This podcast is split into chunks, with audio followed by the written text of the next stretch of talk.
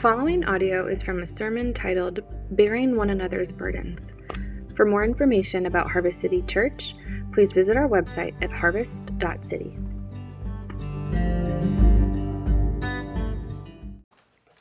Man, I don't know about y'all, um, but for me, even just a week outside of this place and a week away from uh, corporate worship, and don't get me wrong, we tried to do it online last week and track with y'all and sing songs in our. Um, in our downstairs living room again, but man alive, it is nothing like being present with y'all. I am so, so refreshed already uh, just being present uh, with y'all in corporate worship. I'm so thankful for the opportunity to open the Word of God with you. Uh, just makes me realize, just even one week away, um, you know, it makes me realize how necessary um, this is in our lives. That we would not be a people that give up meeting together, as some are in the habit of doing, but that we would encourage one, one another all the more as we see the day approaching. Amen. All right, so here we go. Uh, we're going to do this a little bit differently this morning, right, y'all? Uh, we're probably expecting with these banners that we'd be stepping into the whole story and continuing on our track from Genesis to Revelation. Uh, but what we've got planned for you this year uh, as an elder team is that we would take some pit stops, okay? I'm not really a NASCAR guy, but I understand that you drive in circles over and over and over again. It's actually like an oval, maybe, right? And then there's times uh, that you have to take a pit stop, you have to get your tires changed, you have to, uh, you know, fill up with gas, those kind of things things. And so uh, these weeks are built in uh, by nature of uh, us desiring to be good shepherds of the flock that lead our church through God's word. Uh, we've got some built in weeks for pit stops. And so this week is one of those pit stops. And this week uh, we are taking a pit stop in, Gen- in Galatians chapter 6, verses 1 to 5, because as an elder team, we really feel like this is where the Holy Spirit's led us. And I tell you what, as I've studied it this week, I could not feel any more confirmed in what God has been calling us to, that this is the place where we need to take a pit stop as a church this morning if I got to take a break and dip into this tea, it's because I still got this nasal drip going, and I don't want y'all to have to listen to me all nasally. I don't even like my voice when it's like that, okay? So that's why this tea is up here with me uh, on this pit stop this morning, okay? So here's the deal uh, we are a church that values gospel centrality above everything else in our church, okay? So I know we talk about having four values that make our church distinct uh, week in and week out. It's like, it's how we tell new people, hey, these are some things that distinguish us, you know? Uh, from the average, everyday New Testament church. Uh, it's not because we think those things are more important than everything else other than gospel centrality. Uh, it's more because those are distinguishing factors of what makes us unique as a church, right? Uh, but the one that is a staple that stands above all of those values is gospel centrality, all right? And so we, uh, we care about gospel centrality so much that every week, no matter what, in this pulpit, we made a gross error if we didn't come to the gospel in a sermon, okay? And so uh, even with, with kiddos in the room this morning, okay, one of your jobs this morning as a kid can be to check me on that. If I don't get back this morning to what Jesus Christ has done for us in his life, in his death, in his resurrection, if you don't hear me talk about that for at least five minutes this morning, Scott didn't do his job, all right? And you say, hey, pastor, we need a new pastor this morning uh, because you didn't talk about the gospel and you told me to check on that, okay? So, kids, you can check me on that and you get back to me on that one, okay? Uh, we value the gospel so much, it's so central to us that we have literally a booklet that tells us and teaches us and trains us how, in response groups, in our missional families, man, we want to be a church that preaches the good news of the gospel to one another week in and week out when we confess sin one another, when we come alongside of one another. We don't want to be a church that just gives good advice to one another. There's lots of places in the world to give good advice, but we want to be a church that deals out the gospel one to another. And heck, we're taking a full year, y'all, to roll from Genesis to Revelation to point out that the Bible is one grand story of redemption with one great hero, and his name is Jesus. And so, y'all, we take this gospel centrality thing seriously. But if when the rubber hits the road in our church culture, if the motivation for everything that we do doesn't come back to this to answering a few simple questions that we're going to look at this morning, then I think we should seriously consider whether or not we have a true gospel culture. All right? So this morning, I have a little bit of a diagram that I grabbed from a pastor that's in an Acts 29 cohort of mine. Uh, the middle of this is probably not new to many of you in our church, thinking about roots and fruit, and that uh, as a people, we don't want to be a people that just identify the bad fruit in our lives, right? Uh, and think, okay, we got to pick the bad fruit out, throw it off, and then somehow, like Paul Tripp makes the joke, staple the good fruit in its place. That's behavior modification. Uh, but we want to be a people that ask the hard questions and do the work to get to the root of our bad behavior, our sinful behavior such that repentance could be this turning this change from hey this is what i believe at a street level about what who god is what he's done who i am and what i do. Because honestly we don't just do bad things we actually believe wrong things okay? Uh, we have unbelief that it's what brings about the bad fruit in our lives. And so as we repent of and we turn from believing those things about god and what he's done uh, we want to turn to having the right answers to those questions be what fleshes out good fruit in our lives. And so the four simple questions that we're going to rock through this morning are what do I do, or, backwards, sorry, who is God? What has He done? Who am I and what do I do? That's what we're going to look at this passage with uh, because we desire to be a church that is motivated by the gospel in all we do, especially this morning as we get into this topic of burden bearing. So, uh, this morning, I think God wants each one of us to hear because God loves us enough to give us the gift of the Holy Spirit to live in us that we must keep in step with the Spirit by bearing one another's burdens. My sermon title is nothing, uh, nothing creative this morning. It's just bear one another's burdens. So we're going to Galatians 6. If y'all want to pull out the Bibles underneath your chairs, here at Harvest City, I say this on a regular, right? But we believe that the Word of God is living and active, sharper than a double edged sword to pierce through bone and marrow, soul and spirit. If you hear anything else this morning, here the reason we go to the Bible is because God is serious about getting up in our business. He wants to see our hearts changed and transformed. He wants to make us more like his son Jesus. And so we believe that the word of God is a means of grace to be that to bring that about in our lives. So here we go. Galatians chapter 6 verse 1 starts like this. Brothers, if anyone is caught in any transgression, you who are spiritual should restore him in a spirit of gentleness. Keep watch on yourself lest you too be tempted. Bear one another's burdens, and so fulfill the law of Christ. For if anyone thinks he is something when he is nothing, he deceives himself. But let each one test his own work, and then his reason to boast will be in himself alone and not in his neighbor. For each will have to bear his own load.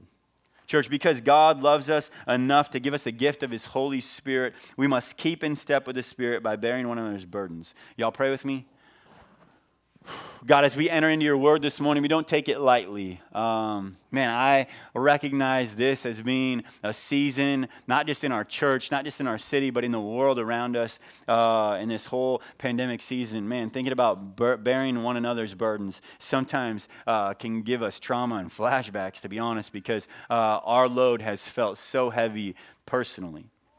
And so, God, we ask that as we unpack the theology of bearing one another's burdens this morning, God, that you'd help us to uproot the street level things that we believe about who you are and what you've done and who we are. And, uh, um, and God, that you'd, you'd help us to turn, to do that work of, of repentance and to believe afresh the good news of the gospel and what your word says. It's in Jesus' name we pray. Amen. All right, y'all, um, you probably are used to this. I'm probably going to say something like this almost every week we're in this story, uh, the whole story, because we're jumping from one book of the Bible to the next. And so we're going to go to school, okay, for a moment before we head to church. Uh, and in Galatians specifically, uh, it, it talks a lot about when Jesus died and rose from the grave, he ushered in this age of the new covenant okay? And it seems like everybody in the church in Galatia wasn't quite ready for this new era. Uh, and so that's why we have this letter of Galatians, okay? The new covenant is an era in which believers do not have to become Jews or follow the outward ceremonies of the Mosaic law. And on top of that, uh, to require these things is, is actually to deny the heart of the gospel, which is justification by faith alone not by obedience to the law. So, in the last part of Paul's letter to the Galatians, he points out that life in this new age is a spiritual life. Christians in the new covenant are to live all of life in the guidance and power of the Spirit. Most people, if you know anything in Galatians, you know that passage in Galatians 5 talks about love, joy, peace, patience, goodness, kindness, faithfulness, gentleness, and self control, right? In the life of the Spirit, the fruit of the Spirit. That's where we're going to find ourselves this morning, is right after that, in a passage that details for us what it looks like to keep in step with the Holy Spirit when a brother or sister is caught in a transgression or when they carry, they're carrying a burden that's too heavy for them to bear on their own. So, in line with that gospel tree this morning, we're going to look at this passage, answer these four big questions Who is God? What has God done? Who am I? And what do I do? So, as we get started with the first question, who is God this morning? I want us to realize that as Bible readers, context is king, okay? If you don't see clearly who God is uh, in the five verses that you're handed this morning, man, you got to be looking before and after because his character is throughout the Bible. The Bible is about him. Okay? And so the first place we're going to answer this question, who is God, is just a little bit before our passage in the beginning of the section we find ourselves in, and it's in Galatians 5 13 to 15, where it says, For you are called to freedom, brothers. Only do not use your freedom as an opportunity for the flesh, but through love serve one another.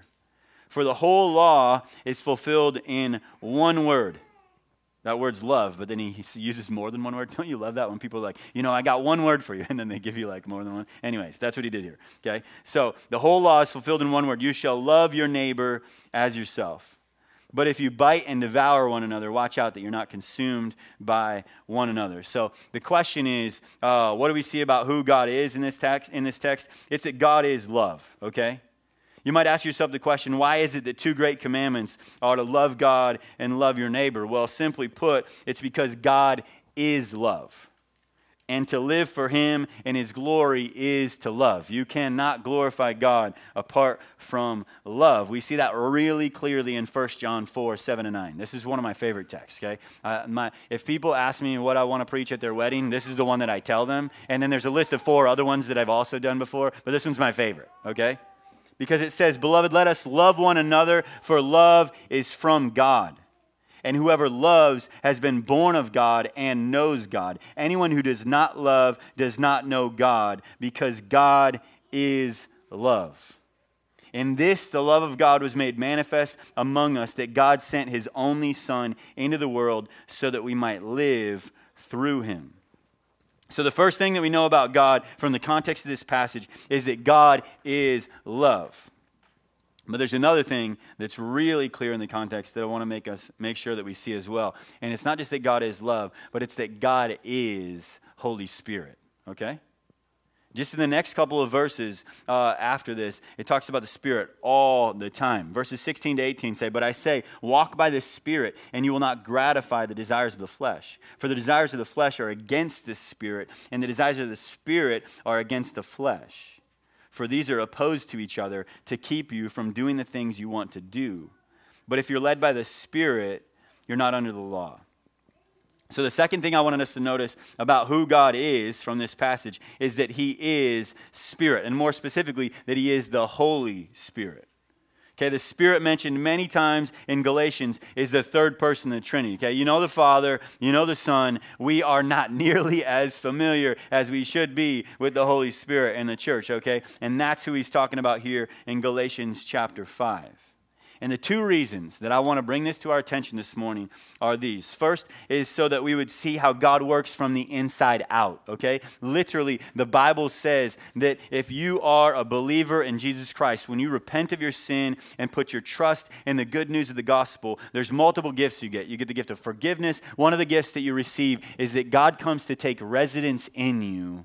We call that the Holy Spirit. The Holy Spirit comes to live in us and then God begins. That, that's called justification. When you, when you put your faith and trust in Jesus, there's this one time thing that happens that your status is changed before God. The other thing that begins to happen, the process that starts there, is called sanctification. And as the Spirit lives in you, He does the work of making you more like His Son, Jesus. It's this process of becoming more like Him. God does this inside out work it's by the power of the Holy Spirit. So I want us to remember God is the Holy Spirit because He wants to do this inside out work in all of our lives if we're in Christ. And second, I simply want to remind each of us that the Spirit who lives inside each one of us and whom Paul in this letter tells us to keep in step with, it's the Holy Spirit. Okay?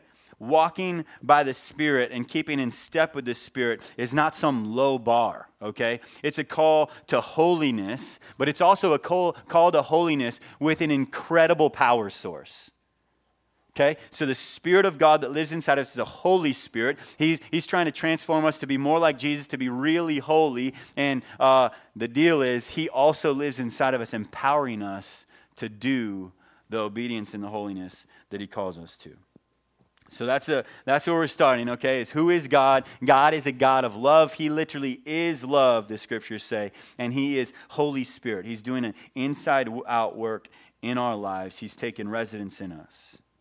But let's go uh, to our text, uh, directly to our text, to answer this question of what God has done. Look at verse 2 this morning in chapter 6. This is where we're going to hang our hats for quite a while this morning. It says, Bear one another's burdens and so fulfill the law of Christ. Bear one another's burdens and so fulfill the law of Christ. You're like, well, what does that say about what God has done for us? Well, let me tell you. This passage, in a roundabout way, reminds us that Jesus Christ is the ultimate burden bearer. If we're fulfilling the law of Christ, that means we're fulfilling, fulfilling something that Jesus has done. This verse reminds us to, to bear one another's burdens is the supreme imitation of Jesus, the ultimate burden bearer, who has borne both the burden of our sins and the curse of the law. You see, when we think about what God has done, we need not look any further than the cross of Christ this morning, church. Jesus, the ultimate burden bearer, bore the burden of the curse of the law for all who have broken his law. Look with me to Galatians chapter 3, verses 10 to 14. I tell you, context is king. We had to go all the way to chapter 3 to get this one. It says, For all who rely on works of the law are under a curse. For it's written, Cursed be everyone who does not abide by all things written in the book of the law and do them. Now it's evident that no one is justified before God by the law, for the righteous shall live by faith. That's a quote from the prophets. But the law is not of faith, rather, the one who does them shall live by them. Here it is, verse 13. Here's the good news Christ redeemed us from the curse of the law by becoming a curse for us. For it is written, Cursed is everyone who hangs on a tree so that in Christ Jesus the blessing of Abraham might come to the Gentiles, so that we might receive the promised Holy Spirit through faith. Church, this is an incredible thing that Jesus has done for us. The history of human experience and the entire Old Testament tell us that not, not a single one of us can perfectly live out the law of God. We can't even live out the Ten Commandments. You could boil it down to just 10 things, and not a single one of us can live out that law. And that means that all of us who have failed to observe the fullness of the law stand under a curse and we stand condemned. But when Jesus Christ, who had perfectly upheld the law, bore the burden of the law on the cross, the burden of the curse was lifted for all who trust in him. And Galatians tells us that he's done even more than that. That seems like a pretty big deal. I don't know about y'all. I don't want to live under a curse. I want to live under the blessing. But he's done even more than that because Jesus, the ultimate burden bearer, even carried the burden of our sins to the point of death on a cross. Y'all, this is one of my favorite verses. You're not supposed to have favorite verses, probably, but it's one of mine, okay? Uh, 1 Peter 2.24 says, He himself bore our sins in his body on a tree so that you might live uh, for Christ, but die, or live to, die to sin, sorry, I got to switch up, and live to righteousness. By his wounds you have been healed. I'm going to say that one more time because it's really good. He himself bore our sins in his body on the tree. That's burden bearing right there. That we might die to sin and live to righteousness. By his wounds, we have been healed. You see, Jesus didn't have to bear the burden of our sins, y'all, but he chose to, and this passage reveals just a few reasons why he would go to such a great length for sinners like you and me bearing our burdens. The first reason it says is that Jesus bore our sins so that we might die to sin. This is not talking about us uh, dying for sin, okay? It's not about punishment at all. Jesus took our punishment on the cross. Jesus bore the burden of our sin on the cross so that we would sever all ties to sin so that our sin would be dead to us, right? Uh, this is the language that people use now about their ex boyfriends or girlfriends. You're like, oh, that person is so dead to me, right? Like, that's what you'd say about them. Like, they're not even in your context, or you've severed all ties with that person. Okay, I didn't mean to make that lightly, and like girls only say that. Dudes do that too, okay? My bad. Uh, not trying to make any fun. But we need to sever all ties. We need to sin, live as if sin is dead to us. That's one of the reasons that Jesus bore our burden of our sin all the way to death on the cross. And on top of that, Jesus bore our sins in his body. Here it is, so that we might live to righteousness. So we've severed all ties to sin, but we're going to live to righteousness. In other words, he bore the burden of our sin so that we would devote ourselves to living the way God created us to live, to live a righteous life in Christ. Church, Jesus Christ is the ultimate burden bearer, and he bore the burden of our sin so that we would crucify the flesh with its passions and desires and live by the power of the Holy Spirit. Y'all, this is good news about what Jesus has done, and it's such good news that it doesn't merely change what we do, but it completely changes who we are, right? If God is a God of love and he is the, He's the Holy Spirit, and what He's done for us is bear our burdens to the point of bearing the curse that we deserve and taking our sins and bearing those burdens all the way to death on a cross to sacrifice Himself in our place, that doesn't just change what we do, it first changes who we are, giving us a whole new identity in Christ. And that brings us to that third question Who am I? Well, let's start with the context, okay? Go back to Galatians 5 13 to 15, the section that we find ourselves in this morning, and, and hear this. It says, For you were called to freedom, brothers. Not only do not use your freedom as an opportunity for the flesh, but through love serve one another. For the whole law is fulfilled in one word you shall love your neighbor as yourself. But if you bite and devour one another, watch out that you are not consumed by one another. Harvest City, if you are in Christ this morning, then you have been set free from the law of sin and death. We don't just see that here in Galatians, we see it in Romans chapter 8 as well, clear as day. And if you're set free from the law of sin and death, then that means you have the Spirit of God living inside of you. Not because you deserve it, not because God thought, oh, wait, this looks like a really great place for me to live. Now, I'm guessing that we weren't on the top of his list of holiest places to live, right? But because he is gracious and merciful, slow to anger, and abounding in steadfast love, because he loves you, because he loves you. No, that sounds like circular reasoning, but it's true, okay? He loves you because he loves you. And as a result, he took up residence inside of you. And if the Spirit of Christ lives in you, then you are free from condemnation and you are free from the curse of the law. But we must not use our freedom as an opportunity for the flesh, right? We must use our freedom as an opportunity to serve and to live in the power of the Holy Spirit. If we're free from the law of sin and death, now we're under the law of Christ. That means that we need to dial in to Galatians 6 2 that says, Bear one another's burdens and so fulfill the law of Christ. The first thing we know about our, our identity in Christ here is that we are a spirit filled people who have been set free. the second thing that we know is that we are a people who have our own loads to bear. Look at verse 5. It says, For each will have to bear his own load. So, this is where we got to do a little bit of vocab work in order to understand this text, okay? Because he uses this word burden and load that we sometimes use interchangeably, but they're not meant to be used interchangeably in this text, okay? The difference between load and burden is that load is simply something to be borne. There's no reference to its weight in that, in that, in that term at all. It's, it's just something to be borne, okay? But burden always suggests what is heavy or burdensome. So, burden in this text is always going to be something that's heavy or burdensome. For example, the burden of a transgressor caught in sin is a burden that's heavy. However, the load that each one of us has to carry is just something to be borne, okay? I'm going to illustrate this for us this morning uh, with two simple things, okay? The first uh, is a backpack. I'm not talking about kids, the kind of backpacks that you wear when you throw on and you head to school in the morning, okay? I'm talking about the kind of backpack that you would throw on if you were going to backpack across Europe all right? Uh, you've got maybe a frame on it maybe you've got a no frame pack uh, and you've got in that thing the things that you need in order to make your journey right? They're your personal belongings that you got to have in order to be able to cook your food stay in your tent those kind of things all right? That is what i'm going to use to signify this load this morning it's not too heavy for you, it's just right for you. It's the load that you've been made to carry on your journey across Europe, right? The second uh, that I'm going to use to illustrate uh, burden this morning is like one of those giant flipping tractor tires, okay? That you would only see somebody trying to flip at some strongman contest or the idiots that go to CrossFit gyms, all right? Uh, I, I, was one of those idiots, so I'm not like throwing you under the bus, okay? Uh, I'm just saying that you, you step up to one of those things and your sanity doesn't always feel right when you're trying to flip one of those giant tractor tires, okay? Because it's a heavy burden, all right? And so the idea is that there's one that is this load. It's my personal backpack, it's my backpacking backpack that I was meant to carry, okay?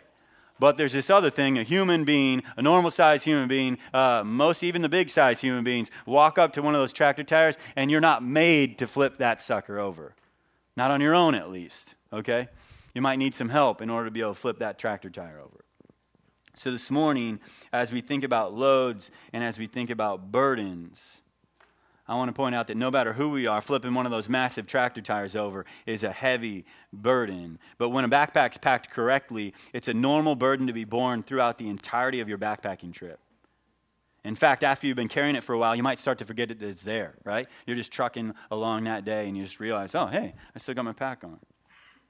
You see, the point I'm trying to make is that uh, is, is a significant one, and it's this when it comes to bearing one another's burdens in love, all of us are already wearing metaphorical backpacks. Yeah, we don't take our personal load off as we step into bearing burdens with one another. It's like we're still wearing that backpack as we put our hands underneath that tractor tire and seek to help somebody flip it over. You see, the image here is of all our brothers and sisters in Christ wearing these normal backpack loads. And when someone's caught in a transgression, it's up to us to bear their burden and so fulfill the law of Christ. And when we do that, putting our backpack loads down isn't an option. We're still carrying our personal load as we help bear that burden. And this is what makes verses 3 and 4 so incredibly important. So I think it's true of us that we are a spirit filled people who have been set free, okay? I think it's true of us that all of us have this normal burden to carry. But this isn't about our identity in Christ, but it does answer who we are in some sense. Uh, some of us are deceived, the way that it says in verse 3 or 4. So think about this in terms of identity. It says, For if anyone thinks he is something when he is nothing, he deceives himself. But let each one test his own work, and then his reason to boast will be in himself alone and not in his neighbor. Okay, family, I already got into this a little bit, but I'm going to shoot straight with you on this one. Being deceived to think you're something when you're nothing, that's called pride. And pride in our lives can impede us from fulfilling the law of Christ. Pride is thinking of yourself more highly than you ought, and it inhibits us from loving others the way that Christ loves them. It can keep us from keeping in step with the Spirit and restoring others who have uh, been overcome by temptation. Harvest City, some of us have been deceived by our own pride, and I think that's the main reason in this season why we've not been loving our brothers and sisters in Christ well and bearing their burdens with them. You see, some of us are convinced that we're a big deal and that burden bearing is, is kind of below us. We'll leave that to other people to do that heavy work. Some of us have been deceived into thinking that we've already fulfilled our quota of burden bearing in this season. And so we're like, well, did that, check, check that box. That's not for me anymore. I'm saying that we're deceived if we think that. While others of us just can't see past our backpack loads, right? Because uh, at some point in time in this season, uh, I realized so clearly that my personal load feels like it's got a few too many extra pounds in it. And so we've just started to grow uh, prideful and thinking that we're something when we're nothing because it's affected the way that we think about our own personal load. You see, if this is you, then there's one place to go with that pride that's going to be helpful to you, and that place is before the face of God. Verse 4 directs those who have been deceived by pride straight to self examination.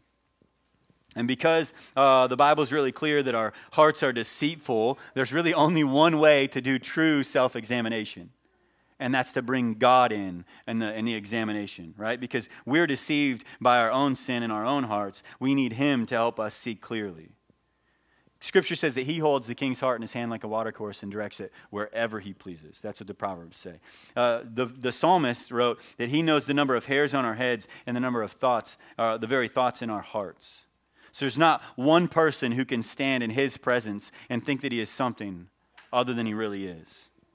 We are all sinners in the presence of a holy God.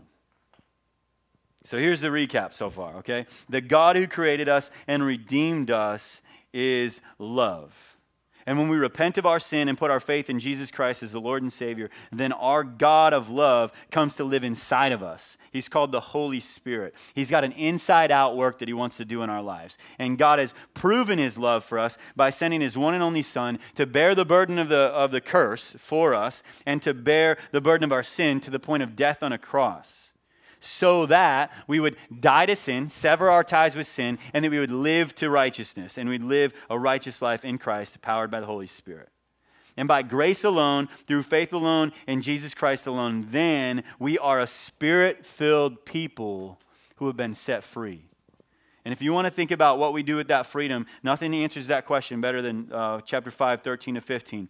We are to serve one another. That's what we are to do. And, and so we've got to get a little bit more in the specifics. And I think that's what verses 1 to 5 are for this morning. So as we wrap up this morning thinking about what we are to do and applying this to our life, the rest of the way, think this is about me using the freedom that I have in Christ to serve one another one thing. We're going to go through all five of these verses. The first thing we see is that we're supposed to use this freedom to restore transgressors in gentleness. Verse 1 says, Brothers, if anyone is caught in any transgression, you who are spiritual should restore him in a spirit of gentleness. One of the ways that we reflect the love of our God, of love, and keep in step with the Spirit by the power of the Holy Spirit is by restoring our brothers and sisters in Christ who get caught up in a transgression. Caught up in this word, restore, is the image of putting back together something that's broken or sewing back together something that's been torn. Bringing it back to its original created purpose. That's what this work of restoration looks like. And I want to notice there's no limiters in this, in this phrase, okay? It says that we are to restore anyone who's caught in any transgression. It's not like, uh, well, we restore some of the people and we restore the people that are caught up in this list of sins here that we're comfortable with. No, it's we're to restore anyone who's caught up in any transgression. And then Paul describes the who and the how, right? He says, You who are spiritual should restore him. This is referring, back to those that have the Spirit of God in them by faith in Jesus. But at the same time, it's saying something about the mature or the experienced Spirit filled believers among the church should be the ones taking up this work. And then it says, when the mature Spirit filled believer goes to restore his or her brother in Christ, uh, it must be done in a Spirit filled way. Doesn't it make sense that we would do it in a spirit of gentleness? Since gentleness is one of the fruit of the Spirit that's supposed to be growing on every brother and sister's life anyway. So, as we put this into practice, there's a few things I want us to take home from this verse. First is this that sin and transgression are not to be overlooked in the body of Christ. Y'all, if we're restoring people that are caught up in sin, sin cannot be something that is overlooked in the body of Christ. Sin tears apart. Sin decreates. Sin brings about chaos. That's what we know from the first two chapters of this whole story that we stepped into. We cannot overlook sin in the body of Christ. The best thing for the person caught up in sin, the best thing for the body of Christ, and the best thing for God and the world that we live in is to restore him or her in a spirit of gentleness. Second, I want us to see that the work of restoration is a work of the Holy Spirit. You see, he could Paul could have used any word here. Uh, there's a lot of different word choices he could have used to talk about that it's mature people or godly people that do the work of restoration, but he actually used the word spiritual. And he did that to tie back to Galatians chapter 5 to show us this is a work of the Holy Spirit through his people. I think he wants to remind us how incredibly dependent we are on the Spirit of God for the work of restoration. We do not step into this work in our own strength. And third, the spirit empowered work of restoration must be carried out in the fruit of the Spirit. Gentleness is a fruit of the Spirit. It's the same word used in this list of the fruit of the Spirit in Galatians chapter 5, verse 22. So, if we desire to be a part of the restoring work of the Holy Spirit, then we need to stay in step with the Spirit by asking God to grow us in love, in joy, in peace, in patience, in kindness, in gentleness in goodness, in faithfulness, and in self control. The second thing that we see in this text uh, in verse 1 is that we've got to keep watch over ourselves lest we too be tempted. Brothers, it says, if anyone is caught in any transgression, you who are spiritual should restore him in a spirit of gentleness. Keep watch over yourselves, lest you too be tempted. One caution Paul has here is to keep watch over ourselves. The idea is that no matter how spiritual or mature we are, not a single one of us is above temptation ourselves. In other words, nobody is above the law when it comes to dealing with sin in the church. Keeping in mind that the Bible says sin is deceptive, that our hearts are sick, and no matter how mature we think we are, we must keep watch over ourselves. Y'all, there's this quote from Jerry Bridges, uh, this author that I love, um, that I haven't been able to shake for the whole of my life, okay? Uh, he used to um, serve with the Navigators that Emily and I were on staff with post college, and I remember sitting with him and him saying to me, Scott, there is not a sin in the world that if put in the wrong situation at the wrong time that I wouldn't be possibly, or that I wouldn't be able to commit.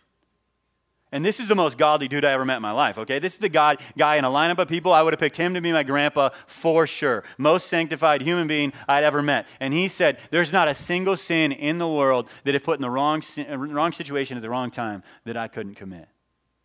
Okay, that's the kind of humility we need to have as we keep watch over ourselves, recognizing that the people that are struggling with sin that we step in to help restore, we are just, it's just as possible that we would be caught up in that sin. And then we go to Galatians chapter 6, verse 2. The next thing that we need to think about what we do is we need to bear one another's burdens and so fulfill the law of Christ. Remember, since Jesus Christ is the ultimate burden bearer, bearing one another's burdens is the supreme imitation of Jesus. Anytime Paul says, like, uh, you know, like, imitate me as I imitate Christ, or that we are imitators of God, therefore, you know, uh, in Ephesians chapter 5, the ultimate idea, the supreme imitation of Jesus is this one of burden bearing. So, one of our brothers and sisters in Christ is carrying a burden that is too heavy for them to carry on their own. The most Christ like thing that we can do for them is to metaphorically throw our shoulders under that burden with them and to help them flip that tractor tire as far as we can go without sinning because we're keeping watch over ourselves as well. So I just want to point out a few things uh, in our church, a few ways that I've seen uh, some opportunities to bear burdens in this season. Uh, and, and none of these are necessarily a result of sin in this specific person's life, right? Sometimes it's a result of sin in the past. In other situations, sometimes it's just one of the um, outcomes of the fall, right? Because like disease and destruction, those kind of things didn't come about until after the fall, okay? But here's a couple of situations uh, that I think bear putting this into application in our church.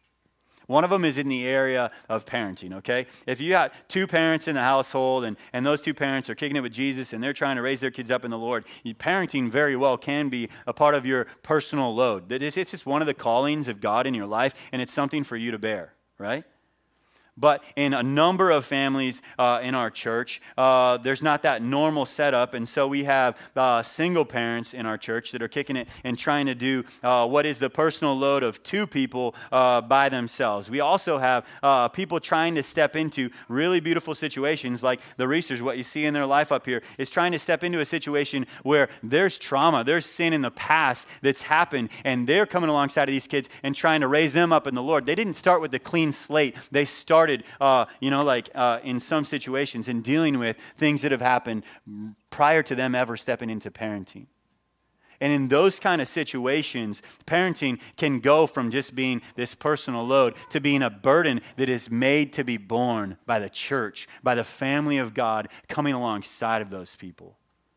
Y'all, this is something that we need to see theologically as an opportunity for us to literally like put on Christ to bear their burdens and so fulfill the law of Christ. Okay? This is one of the situations that I think is laid out for us. Another one uh, is that of mental, mental health and mental illness. Okay? And so there's been uh, situations that have arisen in the midst of this season, uh, and what you realize when you have conversations with people uh, that are struggling in this way is that uh, this isn't just a result of, of their personal sin, it's definitely a result of the fall and the brokenness uh, that's been passed down in mankind over the time. And, and when they get in in their own heads, like they can't always find the way out by reading the Bible and just and praying and thinking about the truth, the way that many of us can. And so, in that way, there is, it necessitates other people coming alongside of them, grabbing a hold of that tractor and being like, I'm going to flip this with you. I'm going to read the Word of God with you. I'm going to pray for you. I'm going to come alongside of you. And when you have struggles, I'm going to be the one that you text, and I can help dig you out of that hole and get you out of the fog so you can cl- see things clearly again. This is a situation that necessitates burden bearing in the local church, okay? The other one right now that I'm really keenly aware of is there are situations uh, where uh, someone's health can be so bad that it necessitates more people coming alongside of them to help bear their burden and, and fulfill the law of Christ. Because, uh, you know, having the flu is one thing, uh, but like having cancer is a whole other thing stepping into uh, chemotherapy or immunotherapy of different kinds, when you're going back into the hospital over and over again, and it's actually taxing on your body as you're trying to be healed is a big enough thing that it necessitates bearing one another's burdens and so fulfilling the law of Christ. We have multiple things like that going on in our church. And I just want to use this text to call us upward to step into that by the power of the Spirit in the love of God to be a church that does this well. Let's go to verses 3 or 4, okay? So, putting this into practice, the next thing that we need to do is regularly assess ourselves before the face of God.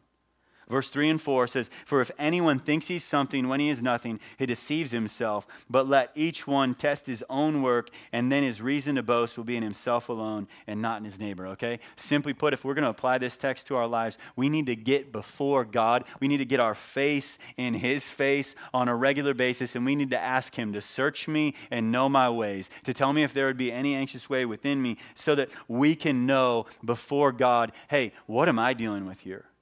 Do I have a humble disposition that trusts that the Spirit of God is going to be the one doing this burden bearing through my life? Or am I getting arrogant? Or am I starting to think that I'm something when I'm nothing? And then lastly, this text says uh, we need to bear our own load. This is one of the things we need to do. For each will have to bear his own load. I want us to remember that we won't be much help to others if we're not bearing our own load. Keeping in step with the Holy Spirit through daily intake of God's Word and pouring out our heart to God in prayer is essential to bearing our own load. We need to lead ourselves before we try and lead others in this way. Does that make sense? So, in this way, one of the things, one of the ways that I think about this personal load is living out the callings in our life, okay? If you're in Christ, you are called to be a follower and a disciple of Christ. This is a part of your personal load. You got to walk with Jesus in your day to day life. Uh, if you're a parent, then you, part of your personal load is you're called to be a mom or a dad, and that's a part of your personal. If you're married, uh, part of your personal load is that you've been called to be a husband or a wife. If you've got friends, then you are called to be a godly friend to those people. If you're a brother or sister and you have, you know, you're a part of a family, you are called to live out that calling in your life. These things are part of our personal load, and we need to do these things to the glory of God by the power of the Spirit. Because if we don't do these things well to the glory of God, then we're not going to be much help to our brothers and sisters in Christ when their needs arise and they need us to bear their burdens with them. So come back with me to that gospel tree, all right? The reason that we took time to answer all four of these questions this morning, instead of just jumping straight to that last part and talking about what we're supposed to do, is because burden bearing is not merely a fruit problem in our lives. If we don't get to the roots to solve this problem, then we will be just like a strong man who tries to deadlift uh, with his back. And he might get that tractor tire flipped over once, but because he did it with his back, he's going to throw out his back, and he's not going to be helpful to anybody else along the way, except for Mary, maybe Aaron Hildreth, because Aaron's going to be the one that pops his back back in after he's done, right? But Y'all, we cannot be like that to try and manhandle uh, people's burdens. We've got to get all the way to the root so that we can repent of our unbelief and we can step in and believe what God, who God is, what He's done for us, who we are in Christ, and then begin to do this doing. So, my prayer for us as a church is that we would have our eyes so focused on Jesus, the ultimate burden bearer, that when our opportunities come about to bear one another's burdens, that we would keep in step with the Holy Spirit in the Spirit's power to the glory of God. And one of the best ways to do this, I kid you not, one of the God ordained ways for us to fix our eyes and our hearts on the ultimate burden bearer is through the Lord's Supper. And so, this is the main reason why we celebrate the Lord's Supper together weekly in our reunions. We believe that God will use the symbolic remembrance of what Jesus has done to transform us to be more like Jesus, and in this case, to bear one another's burdens to the glory of God. We believe that in remembering the body of Christ, which was broken for us, that we will become more and more willing to sacrificially give of ourselves to the glory of God and the good of those around us. And we believe that in remembering the blood of Jesus poured out for us, signified by that white grape juice or that red wine this morning, kids. Your go- kids are going for the white one if you're coming up, okay? Just a reminder. My cousin grabbed the wrong one one time, or my nephew did. Don't do that. Kids, you're grabbing the white one, okay? But what's signified in that is the blood of Jesus poured out for us. And we believe that we will receive the grace of God poured out for us on the cross and become more able to extend the grace of God to others who are caught in transgressions and need a helping hand. So, here at Harvest City, uh, all who have repented of their sin and put their faith and trust in Christ as Lord and Savior are welcome to partake of the Lord's Supper with us. So, when you're ready, you'll come up the center aisle, you'll grab the gluten free bread and the white grape juice or the red wine, and return to your seats. And there's going to be members of the prayer and care team in the back available to pray with you uh, as we sing these last two songs from the bottom of our hearts at the top of our lungs. So, we pray with me as we lean into the, the rest of our union this morning. God, we desire to be a church that bears one another's burdens and so fulfill the law of Christ. We desire to be a church uh, that stays in step with your spirit because we know we cannot do this in our own strength. We desperately need your power to accomplish your mission in our lives and to do that corporately. And so, God, this morning, I pray that you would make us keenly aware, that we would do this work of self assessment before your face, even right now as we grab these elements and we sit down before the face of God to examine ourselves. Would you help us to see where we might think that we're something when we're really nothing? God, would you help us have an experience like Isaiah did in Isaiah chapter 6, when he comes before the face of God and he says, Woe is me. I am a man with unclean lips, and I come from a people with unclean lips. God, humble us this morning that we might better be able to live out your commands in our lives. We pray this all in your Son's name. Amen.